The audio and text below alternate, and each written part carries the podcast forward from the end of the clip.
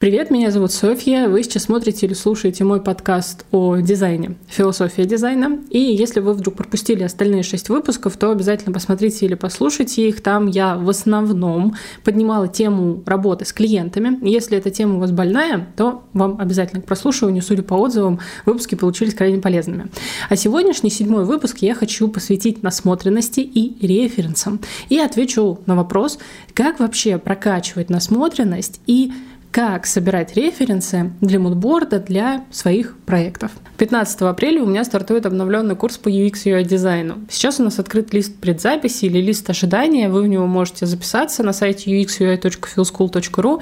И если вы записаны, то для вас будет самая приятная цена такая цена за раннее бронирование места на курс. Поэтому записывайтесь для того, чтобы быть в числе первых. Кто знает, может и места кончатся. Ну а если вы уже где-то в середине марта смотрите или слушаете этот подкаст, то знайте, что продажи уже открыты, и вы можете спокойно приобрести курс и 15 апреля ворваться с нами и изучать UX, UI дизайн.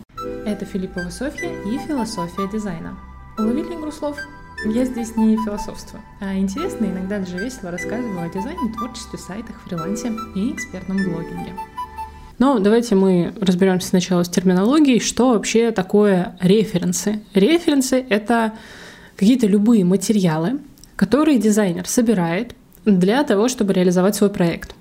Если говорить еще проще, это какие-то изображения, чаще всего, которыми дизайнер будет вдохновляться — для того, чтобы реализовывать свой проект. Или он будет там брать какие-то решения из каких-то других проектов в свой проект. А, по поводу брать решения тоже сегодня обсудим. То есть это какая-то база картинок, которая каким-то образом подходит нам по там, цветовой гамме, может быть, там, по шрифтам, по композиции, по атмосфере нашему проекту, и мы хотели бы сделать что-то подобное. Референсами могут быть, э, как я уже сказала, в основном это изображение, потому что если мы говорим о дизайне, то это могут быть, конечно же, скриншоты сайтов, это могут быть какие-то постеры, обложки книг, да даже там баннеры для социальных сетей. Это могут быть даже логотипы. Но, например, в моем опыте был такой проект, когда мы разрабатывали второй вариант сайта Fuel School. Это тогда еще был курс дизайна ведения. И, в общем, у нас главным источником вдохновения была какая-то такая английская культура даже, наверное, не английская культура, слишком обобщенно. Ну, то есть вот такой вайб английских школ, правильный, выверенный, э, вот эти логотипы в виде щитов, антиква, вот что- что-то такое. То есть мы вдохновлялись не только какими-то сайтами, потому что на самом деле вот прям найти сайт, который точно отвечал тем критериям, которые мне были нужны, я не смогла. Поэтому мы вдохновлялись какими-то старыми обложками книг, витринами магазинов.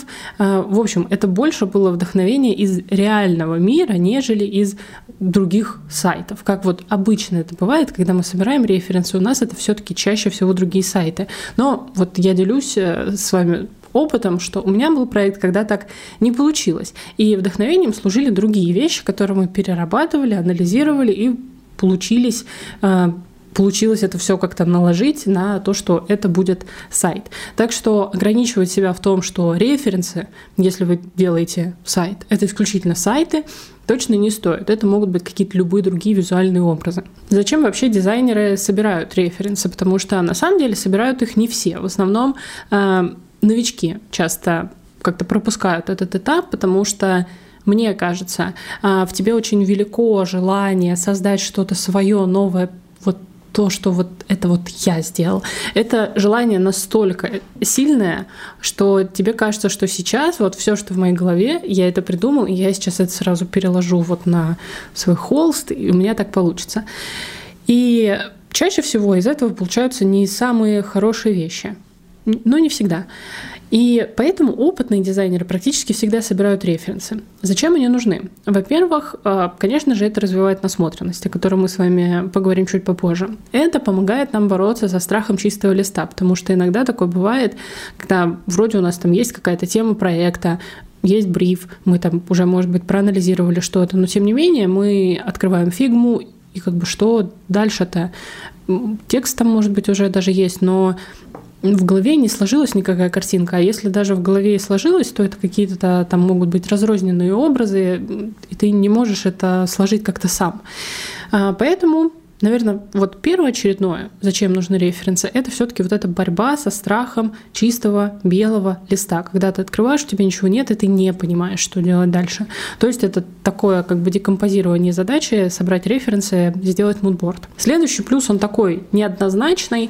А, например, мы заходим на какую-то площадку по поиску референсов, и вот мы понимаем, что, о, есть вот такой тренд. И вы как бы начинаете двигаться вот в эту сторону, то есть площадки помогают нам ориентироваться ориентироваться в трендах и помогают создать трендовый дизайн. Но про тренды надо говорить прям отдельно. Такая штука, которую и хочется, и, и, и не может. Следующее — это помогает нам защититься от ошибок. Каким образом? Когда мы анализируем, когда мы собираем референсы, делаем мудборды, мы обязательно анализируем то, что мы видим, и вы можете понять, что о, а вот так лучше не делать. Вот, значит, вот этот зеленый с вот таким красным не очень хорошо сочетается. Это я понял. Значит, пойду еще посмотрю, пособираю. Может, вообще зеленый с красным не надо сочетать. То есть мы, кроме того, что видим хорошие решения и добавляем их к тебе в копилку, мы видим и плохие решения, ну или неподходящие нам, например, и понимаем, что, о, вот так, значит, делать не надо. То есть на референсы можно смотреть и с другой стороны, не только со стороны плюса, но и со стороны минуса. И мне кажется, очень важный плюс, про который многие забывают, но референсы помогают э, облегчить коммуникацию с заказчиком. Многие дизайнеры считают, что мудборды и референсы вообще не стоит утверждать заказчикам. То есть мы эти референсы собираем, и как бы для себя, для того, чтобы нам проще было создавать дизайн, мы их собрали, все, сделали на их основе дизайн. Но, на мой взгляд, это неправильно. И референсы, и мудборд тоже можно утверждать с клиентом, если клиент в проект вовлечен и хочет утвердить с вами мудборд. Чаще всего наши клиенты хотят утвердить с нами мудборд. Сложного в этом ничего нет. Вы собрали ваши референсы в какой-то там фреймик аккуратненько и показываете ему, вот так вам нравится или не нравится. Шрифт вот этот ок или вот этот вот, например, лучше. А, на мой взгляд, это самый простой вариант коммуникации с клиентом, потому что вы ему не пытаетесь объяснить, вот у вас будет вот такой вот шрифт с засечками, а вот у вас будет вот такой вот зеленый, но знаете, не больничный, как бы зеленый, а вот такой вот нежно-зеленый, как цвет весенней травы. Чтобы вот такой истории не было с тем, что мы визуал пытаемся объяснить словами, этот визуал проще показать. И, на мой взгляд, этап а, показа референсов, показа, вот смотрите, я буду делать что-то в такой стилистике, вам как, нравится или не нравится, это помогает и заказчику, а, ну, как бы быть не как э, в каком-то шоу, когда вы закрываете глаза, это шоу перезагрузка, и вам там на голове что-то натворили, и вы такие, блин, а я что вообще не это хотел. Вот этот показ референсов помогает заказчику сразу уже, ну, может быть, в голове даже какие-то свои картинки нарисовать, что, а, ну вот, будет вот так минималистично, а то я там у себя представлял, что это будет с летающими чайками, а вот так вот мне, оказывается, больше нравится. То есть это вот такой на мой взгляд, хороший промежуточный этап, чтобы у заказчика правильные ожидания сложились, и, соответственно, чтобы вы все это объясняли не на словах. И так как мы с вами говорим о дизайне, стоит понимать, что у нас есть два вида референсов, и первый из них — это стилевые референсы. То есть это референсы, которые мы собираем для того, чтобы показать стилистику, атмосферу, какие-то конкретные цвета, какие-то конкретные шрифты, то есть то, что касается визуала. То есть вот смотри, заказчик, у тебя будет вот что-то такое красное, вот будут какие-то там большие буквы, или я вот так с типографикой буду как-то там интересно играть. То есть заказчик понимает это с точки зрения визуала. Есть еще второй тип референсов, которые вот, кстати, чаще всего заказчикам не утверждается, это функциональные референсы. Это, например, примеры анимаций. Это могут быть примеры э, каких-то интерактивов, но интерфейсных. То есть, например, когда мы наводим на карточку товара, у карточки товара увеличивается фотография, или, например, на карточке товара появляются какие-то характеристики, эм, или, например, э, когда мы там на что-то нажимаем, происходит вот это. То есть это больше о функционале. Если мы стилевые референсы собираем по принципу красиво, то функциональные мы собираем по принципу удобно. То есть есть вот такие два важных отличия и различия, и поэтому не стоит забывать о том, что функциональные референсы тоже нам нужны. Вы можете в своем мудборде мешать это все, и ну, нет ничего плохого в том, чтобы в мудборде были и те, и другие, но как это чаще происходит у нас. Мы заказчику очень мало показываем каких-то функциональных референсов, то есть мы показываем там, может быть, какие-то примеры анимации, но и то не часто. А вот все, что касается интерфейса, мы вообще его стараемся в эти дебри не вести и такие штуки ему не показывать, но для себя мы обязательно это собираем, потому что собрать вот эти самые паттерны, как люди э, кликают на кнопки, а прав... удобно ли ему будет вот так, а вот этот слайдер удобно или нет, это очень важно. И и когда у вас есть эти паттерны, как пока у вас еще нет этой насмотренности, вы еще сами не понимаете, как это должно быть, а, их проще собрать, для своего проекта и потом к себе внедрить. Потому что когда мы вообще говорим о, об интерфейсе, там лучше никакой велосипед не изобретать, и лучше сделать так, как будет понятно, удобно, ну, если мы не делаем что-то креативное, потому что иногда же задача может быть наоборот, сделать такой интерфейс, чтобы человек такой «Вау!» Но это для определенных целевых аудиторий и определенная задача должна быть у такого проекта. Ну и давайте про референсы. Сейчас я немножко подытожу, какие я могу дать вообще советы по работе с референсами. Первое. Мы собираем референсы не для того, чтобы их скопировать. Мы собираем референсы для того, чтобы собрать некий гибрид из того, что мы увидели, как-то переработать, и у нас получится своя работа. Понятно, что в дизайне вы вряд ли создадите что-то принципиально новое. За столько лет э, ну, уже тяжело что-то выдумать. Если мы говорим, как я вам уже сказала, о интерфейсе, то здесь скорее наоборот хорошо повторять какие-то привычные паттерны, какие-то привычные ну, прям вот интерфейсные вещи лучше действительно повторять. Если мы говорим о визуале, то здесь мы копирование не приветствуем и делать так не нужно. Только если вы это делаете в рамках своего личного развития и просто копируете и в стол куда-то кладете. Если мы говорим о коммерческих проектах или проектах для вашего портфолио, то копированием мы не занимаемся. Именно поэтому мы собираем 5-10 референсов для разных задач. Потому что когда у нас есть, например, мне надо сделать блок отзывы, и я собрала только два референса. Скорее всего, у меня получится просто копия или одного, или второго. В лучшем случае я смогу сделать гибрид этих двух, но это, ну, это как бы, ну, я, я просто скопировала два блока. Поэтому я собираю очень-очень много референсов для того, чтобы, о, а вот здесь прикольная стрелка, о, а вот тут мне нравится, вот как композиционно вот сложилось, что тут фотография, тут как-то имя, тут еще что-то. О, а вот здесь э, интересная анимация. А вот тут мне нравится, что, не знаю, там идет дальше переход там, на другую страницу, этот отзыв описан подробно. То есть, когда у нас есть много решений, мы их собираем это в одно свое, и у нас получается, ну, как бы более уникальное, что ли, потому что прям совершенно уникальным его, наверное, сложно назвать. То есть, для того, чтобы не делать эту самую копию, нам нужно много референсов для того, чтобы этот гибрид получился, а не просто синтез двух. Следующее – это анализ.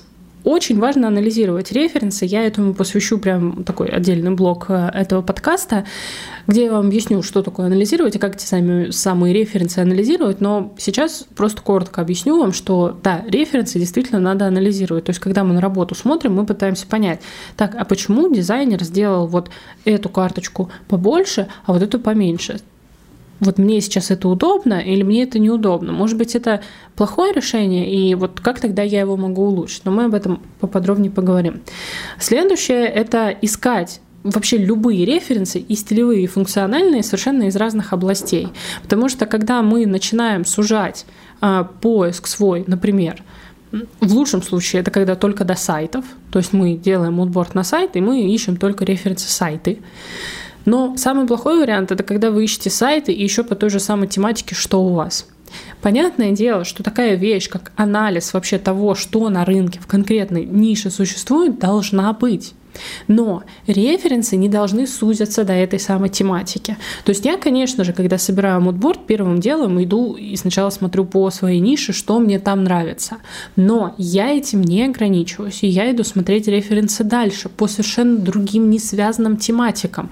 Если я делаю сайт для своей школы дизайна, это не значит, что я не пойду и не посмотрю на цветочный магазин, может быть, я там какое-то крутое решение найду, или пойду и посмотрю, не знаю, там э, сайт какой-нибудь московской библиотеки, почему бы и нет. То есть очень важно не ограничиваться ни тематикой, ни видом продукта. Как я вам уже сказала, референсами могут быть любые визуальные объекты. На мой взгляд, очень важно собирать референсы высокого уровня. А, по моему опыту и опыту моих учеников, когда вы собираете, ну, какую-то примерную шкалу, да, от 1 до 5 возьмем, когда вы собираете референсы третьего уровня, то есть референсы на троечку, потому что вы сами сейчас умеете делать только на троечку, у вас получается еще хуже, потому что вы как бы этим вдохновились, но опыта еще мало, и как-то не так круто получилось, как на референсе. Ну и, в общем, получилось на двоечку. Если вы ищете референсы на пятерку, то есть вы смотрите на эти работы и думаете, о, ну я так никогда не смогу, и все равно добавили свой мудборд, то уже ваш дизайн будет в итоге на четверочку, потому что вдохновлялись вы крутой работой. Да, у вас не получилось сделать так же круто, возможно, из-за опыта, а может и получилось, кто его знает. Но вы пытались себя вытягивать. Но это работает примерно так же, как говорят, что если вы хотите быть миллионером, окружите себя миллионерами, ваше окружение да, делает вас. Здесь примерно то же самое. Вы окружаете себя крутыми референсами, на них смотрите, на них равняетесь, и тем самым ваш дизайн тоже становится хорошим. То есть я очень рекомендую вам не пытаться собирать референсы по принципу «я так могу, а так я не могу». Не надо. Пытайтесь повышать, ну, то есть каждый день становитесь лучшей версией себя в дизайне, это тоже работает. Конечно же, очень важно оценивать референсы и собирать референсы не только стилевые, и оценивать их не только с точки зрения красоты, какой-то там гармонии, э, трендовости, количества лайков, да, но и вообще смотреть на их функциональность. Удобно это, неудобно, потому что иногда можно найти какой-то крутой, красивый референс, э, где вы думаете, боже, как это вообще придумали, но э, ты не понимаешь, как это работает. То есть тебе, может быть, там неудобно трудно читать этот текст, или ты не понимаешь, а как здесь там, нажать на кнопку, а как же здесь вот перелистывание работает. То есть обязательно референсы оценивайте с точки зрения функциональности, удобно, неудобно, потому что это тоже, естественно, важно. И последнее, э, мой личный совет, подписывайте референсы, которые вы собрали. То есть вы сделали скриншот какого-то сайта, подпишите, что, вы, э, что вам понравилось в этом дизайне. Например, вам понравилась цветовая гамма, или вам понравилось, как здесь написан заголовок, то есть там может быть какая-то фишка интересная. Почему? Очень часто этап между мудбордом и реализацией дизайна э, посередине появляется пробел, потому что там заказчик, может быть, э, что-то долго утверждал, там оплату не вносил и прочее. И вы можете просто забыть, что вы вообще в этом референсе э, хотели использовать. Ну и для заказчика тоже будет, если вы мудборд утверждаете, он поймет, что вы здесь не цветовую гамму хотите взять, а вы хотите взять здесь композицию или там наоборот, потому что вы можете смотреть на это с точки зрения шрифта, а заказчик думает, что вы отсюда берете цвет. Так что мы обязательно вот это все прописываем и уточняем, уточняем, потому что все мы в дизайне смотрим на разные совершенно вещи, и вас могут неправильно понять, так что подписи это вот, на мой взгляд, прям крайне важно. Где вообще искать референсы? Я в своем телеграм-канале «Философия дизайна» разместила пост с большой коллекцией разных сервисов для вдохновения. Там есть просто сайты по типу Behance, где там все в подряд собирается. Там есть э, референсы только для мобильных приложений. Там есть референсы для UX дизайна, то есть это когда мы смотрим именно на опыт взаимодействия пользователя.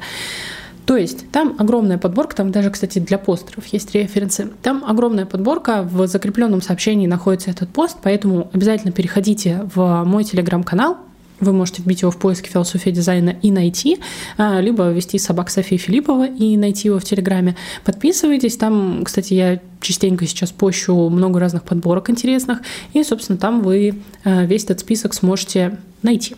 И хоть я и не заявляла это в теме этого подкаста, но когда мы говорим о референсах и когда мы говорим о насмотренности, все-таки важно затронуть тему мудборда. Я не буду подробно про это говорить, потому что у меня и на YouTube-канале есть большое видео, которое называется «Как сделать мудборд». Еще я недавно ходила в гости на канал э, Тильда, и там проводила вебинар на тему «Как сделать мудборд», поэтому вы можете там посмотреть, если вас интересует именно тема создания мудборда. Сейчас просто коротко объясню, что это и зачем, э, собственно, нужно его делать. Когда мы говорим о референсах, нам, то есть референс это вот отдельный скриншот, но мы же собираем много-много-много, и вот когда мы это как-то собираем, это называется мудбордом, то есть доской настроения. Если говорить каким-то простым языком, то это какой-то фрейм, какой-то документ, а, внутри которого все эти скриншоты лежат, подписанные, аккуратненько сложенные. Мудборд, э, его основная задача — это вообще передать настроение, показать стилистику для того, чтобы заказчик э, ну, уже визуально как-то более-менее представлял, какой будет у него проект. Ну и, собственно, вы для того, чтобы тоже понимали, как визуально будет выглядеть этот проект. И многие дизайнеры очень часто этот этап пропускают, потому что многие делают мудборды неправильно.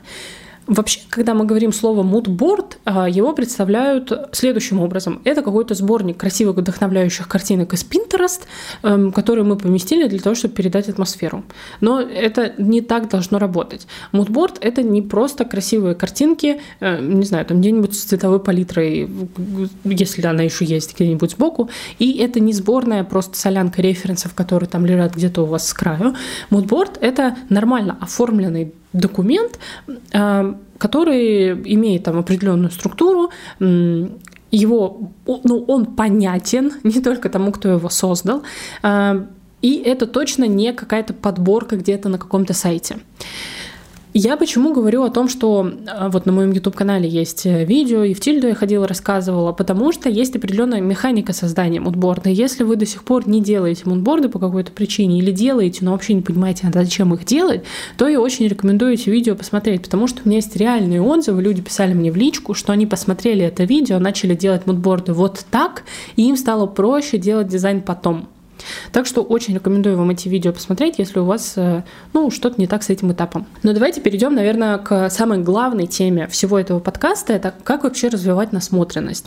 Вообще развитие насмотренности — это тема, которая постоянно находится в жизни дизайнера. То есть это не вещь, которую мы развили до какого-то уровня и как бы остановились. То есть это не как с английским. Знаете, иногда говорят, вот вы достигли там уровня, не знаю, там, pre-intermediate, и, собственно, все. Типа, мне этого достаточно, я больше больше не хочу изучать язык, но проходят годы, и язык забывается без практики. С насмотренностью то же самое. То есть, если вы, не знаю, целый год своей жизни посвятили тому, что вы развивали насмотренность, через год, скорее всего, она у вас э, пропадет, затухнет. В общем, э, история как с английским языком. То есть это навык, который постоянно надо поддерживать. Невозможно сделать так, чтобы вы развили насмотренность до уровня pre-intermediate, intermediate, и, собственно, все, на этом мы заканчиваем. Не так это работает. Кроме этого, насмотренность — это не такая штука, как э, какой-то талант врожденный, что типа я родилась с чувством вкуса.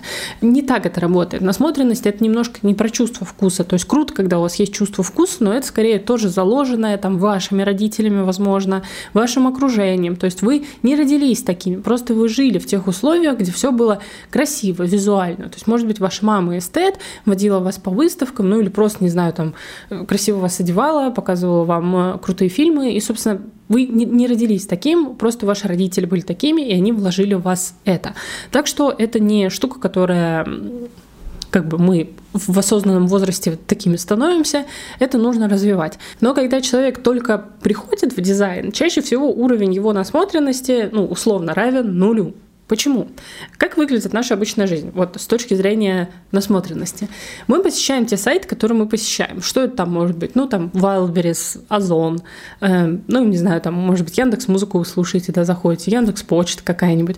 Может быть, вы пользуетесь там еще где-нибудь что- что-нибудь заказываете, может быть, там читаете где-то какие-то статьи форумы, может быть, какие-то. Но Смысл в том, что эти сайты не обладают каким-то крутым креативным дизайном, а некоторые вообще из сайтов, которыми вы можете пользоваться каждый день, выглядят просто ужасно. Это если мы еще говорим а, в рамках России, то у нас очень многие сервисы выглядят очень круто кто бы что ни говорил, ну там приложение российских банков это просто шедевр, потому что если открыть приложение там турецких банков, ну это такси. А человек, да, вот каждый день вы заходите в Тинькофф банк и видите вот это, а там люди в Турции заходят каждый день в Вакив банк и видят вот это не прикольно. Они, ну, их уровень насмотренности еще ниже получается.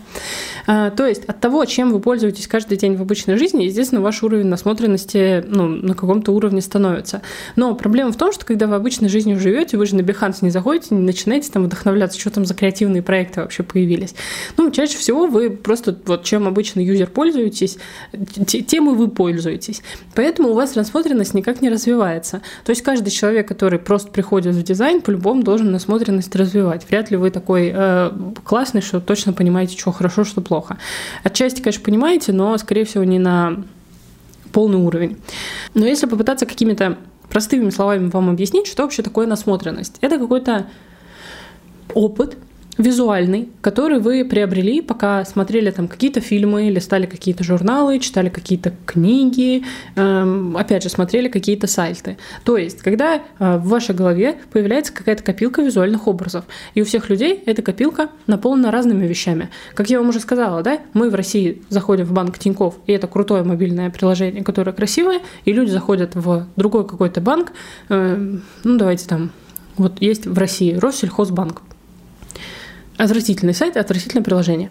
Вот они им, например, пользуются, и каждый день они видят его. То есть их визуальный опыт другой. То есть, когда вы садитесь делать дизайн, вы пытаетесь ну, как бы из вот этой своей копилки достать какие-то визуальные образы и, собственно, собрать что-то свое. И вот когда в этой копилке не хватает этих образов, потому что вы мало смотрели сайтов, вы пользовались тем, что пользуетесь, да, но это обычно какой-то набор. Но вы не идете там дальше смотреть какие-то крутые креативные проекты, например, которые собрали награды.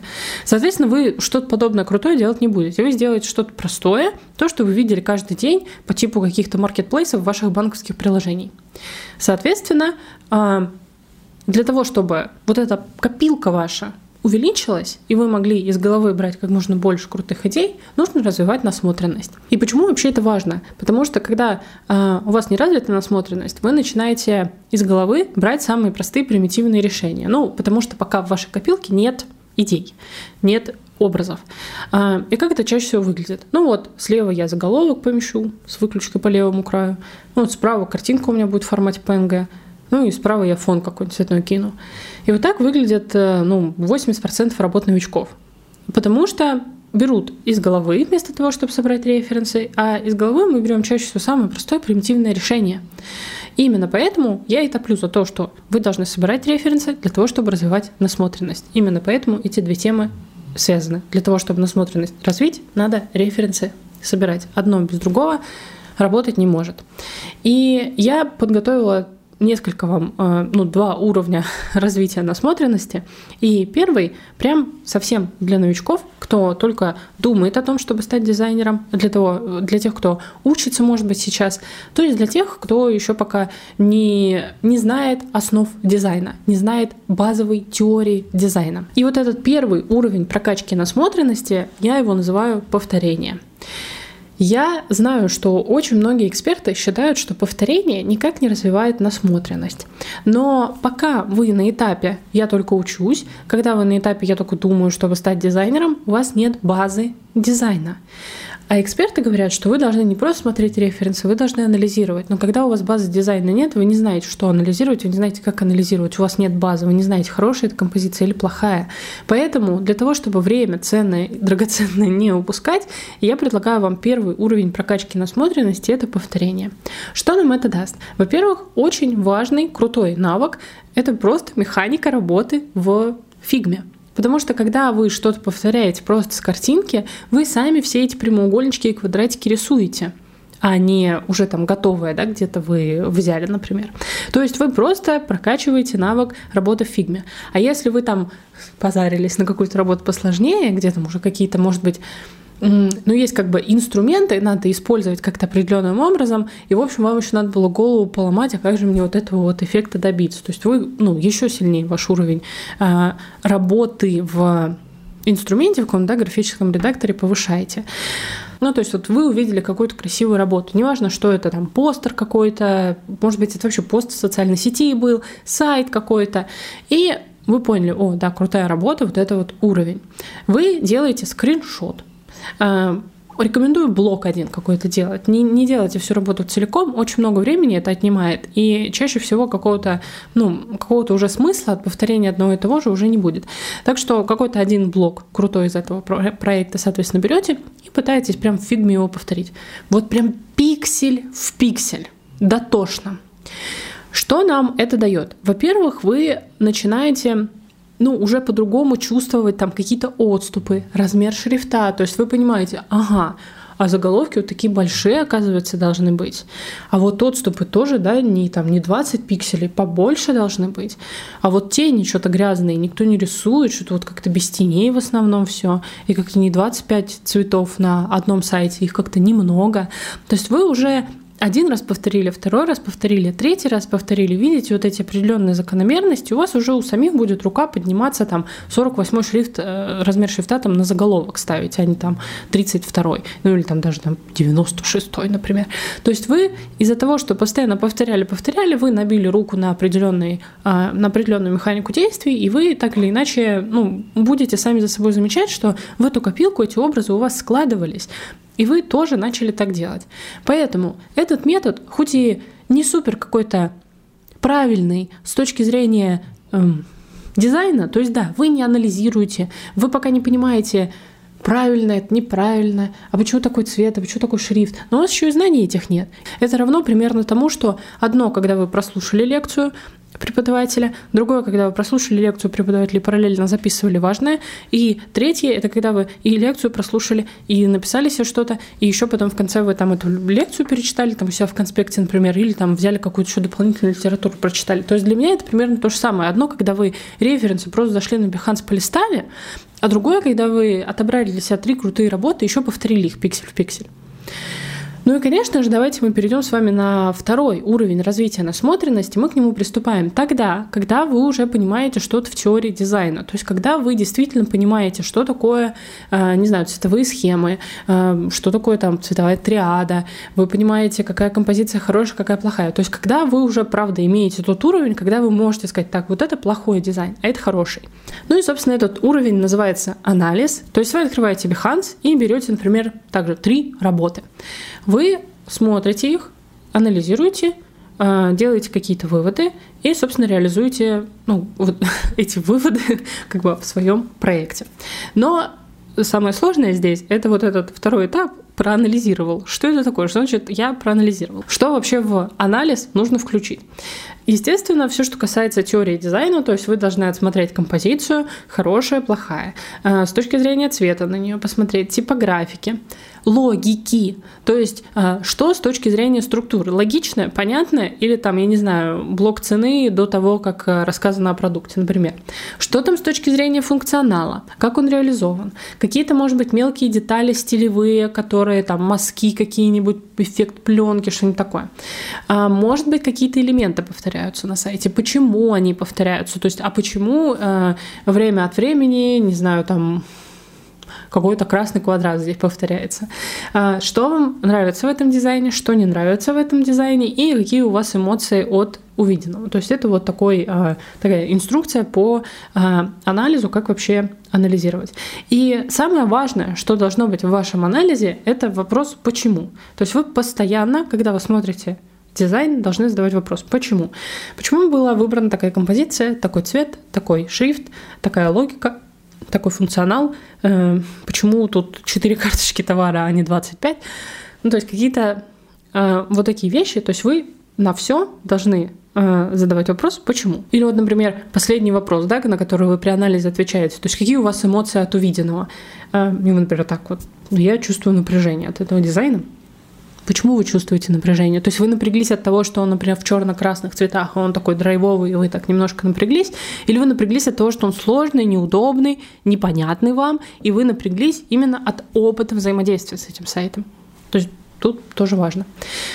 Но, на мой взгляд, еще один есть очень важный вопрос у насмотренности, потому что мы поговорили с вами про стиль, и, ну, чаще всего все говорят, да, о том, что вы прокачиваете насмотренность с точки зрения визуала. Но почему-то все забывают о том, что мы же еще должны как-то прокачивать нашу UX-насмотренность, потому что Круто, вы научились делать красиво, а как научиться делать удобно? Для этого тоже существует насмотренность, только насмотренность с точки зрения UX с точки зрения опыта проектирования э, интерфейса.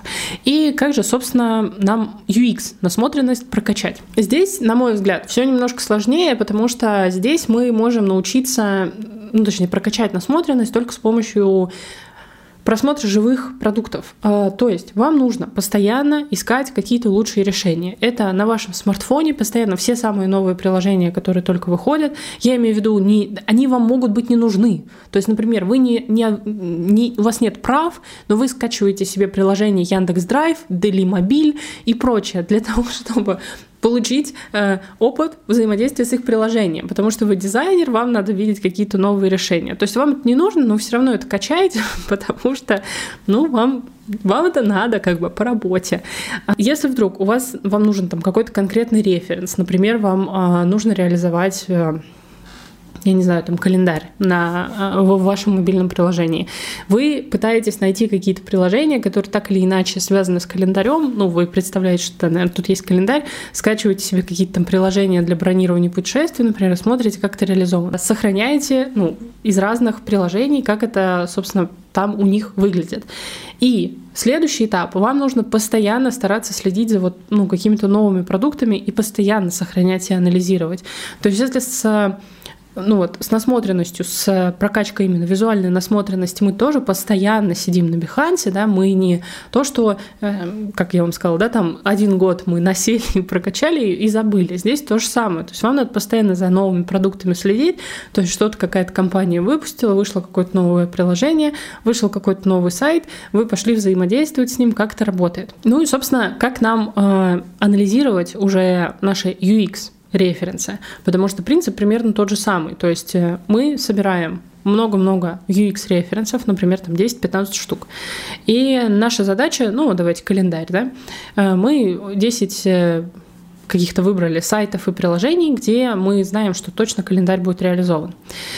Соответственно, мы их отсматриваем, везде находим этот самый календарь, и мы из 10-15 оставляем, ну, там, 8-7 там, где он реализован лучше всего. Там, где нам и удобно, и красиво, и все-все-все, чтобы просто было немного этого всего. Ну или там 5, например. Ну, дальше, собственно, нам надо разные сценарии с этим элементом воспроизвести. То есть мы там нажимаем, там даты как-то выделяем, ну, то есть взаимодействуем, собственно, с этим элементом. И записываем видео. Потому что интерфейс лучше всего работает при взаимодействии. То есть тут не получится, как в визуале, просто сделали скриншот и все. Интерфейс — это взаимодействие. Взаимодействие — это анимация, это какие-то действия. Не получится понаделать скриншотов и, собственно, вот, э, вот, вот так. Надо записывать видео. Поэтому, когда мы прокачиваем насмотренность, мы работаем с видеоформатом. Ну и, конечно же, как без этапа анализа, то есть вы просмотрели эти календари, эм, что вот тут крутого в этом календаре, а можно ли как-то улучшить этот еще календарь, а вот в этом календаре что плохого, а как докрутить, чтобы он был еще круче? То есть мы обязательно именно с этой точки зрения UX-референса смотрим, то есть если вы поняли, что «О, а вот тут косяк», как косяк исправить. И, собственно, в своем э, интерфейсе вы этот косяк уже не допускаете. Ну и, кстати, хранить эти UX-референсы. На самом деле удобнее всего в каком-то вашем частном закрытом телеграм-канале, э, потому что это бесплатно, это не забивает память там, вашего телефона или вашего компьютера, ну и, собственно, это всегда у вас под рукой, вы открыли телеграм в любом устройстве и там вернулись к вашим референсам. Единственное, когда вы делаете видео, э, да, вы там, например, вот там приложение самокат, удобно там тут и то-то, то есть вы отправляете видео в ваш закрытый телеграм, телеграм-канал, подписывайте. Опять же, как с визуальными референсами, что вам тут понравилось. И я вам очень рекомендую ставить хэштеги для того, чтобы вы потом могли находить. То есть, например, если вы понимаете, так, вот это мобильное приложение, так, ставим хэштег mobile, и это, например, а, каталог. Ну или, не знаю, там, крутая анимация, или там, круто крутой визуал. Допустим. Короче, сделайте сами для себя рубрики для того, чтобы вам потом проще было э, эти референсы искать и собирать. Но знаете, наверное, я все-таки хочу немножко поговорить э, в этом подкасте про тренды. Я уже с таймингом слегка подзатянула, но тем не менее. Если говорить о современных трендах, какие я могу вообще дать советы, рекомендации и, собственно, обсудить, как могу с вами эту тему. Во-первых, стоит понимать, что у нас есть коммерческий дизайн, это дизайн для наших клиентов, и у нас есть фестивальный дизайн или так называемый дизайн для дизайнеров. Это когда мы делаем крутой, очень какой-то вау дизайн и отправляем его на всякие конкурсы, выкладываем в социальные сети, там публикуем в наших кейсах для того, чтобы собрать много лайков, для того, чтобы собрать охи-вздохи наших коллег. Ну и, собственно, это такая, знаете, работа привлекалочка внимания. Но работает это чаще всего на наших э, коллег, а не на заказчиков. Опять же, если говорить здесь по моему опыту, работа, которая у нас, например, в, находится в Мейден Тильда, ну, наших заказчиков, они не так, чтобы прям сильно привлекают.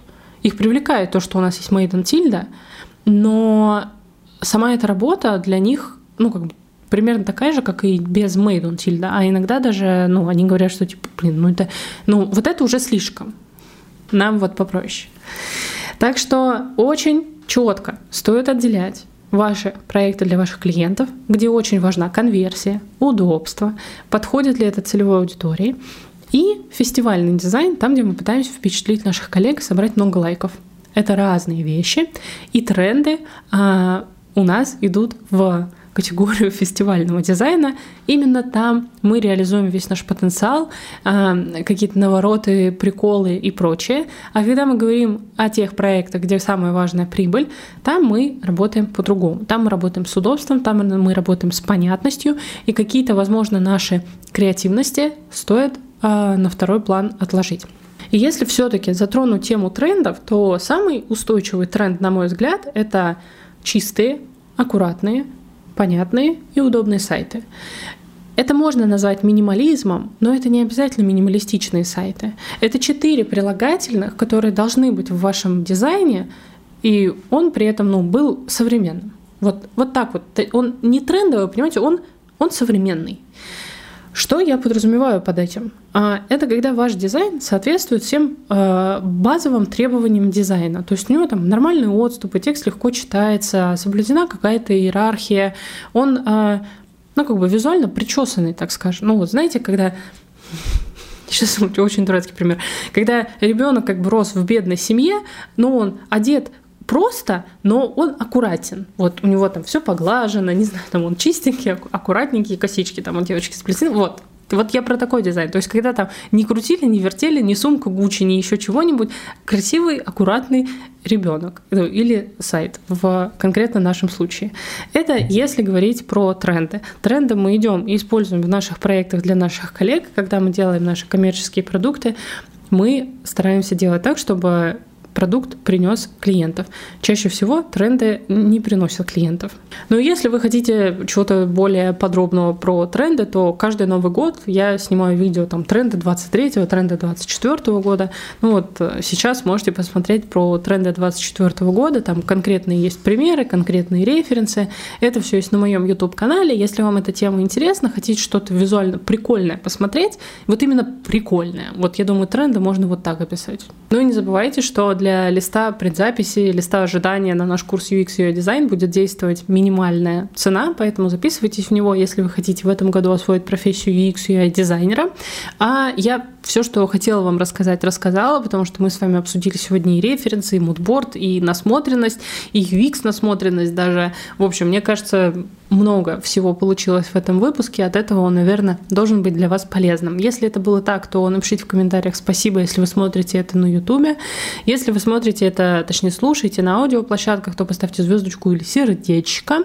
Ну и обязательно подписывайтесь на мой телеграм-канал, потому что там вас ждет сборник э, ресурсов, где вы можете прокачивать свою насмотренность. Ну и вообще там уже много разных подборок собралось, так что подписывайтесь, там правда много полезного. Ну и мы увидимся с вами в следующих выпусках. Всем пока! Пока.